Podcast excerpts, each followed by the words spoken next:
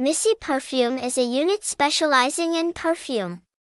Starting with the passion for scent of founder, CEO Nguyen Thi Thanh Huong, founded in 2016, realizing that Vietnamese people's need to beautify their self-image and relieve their spirit with scent is increasing with the development of society.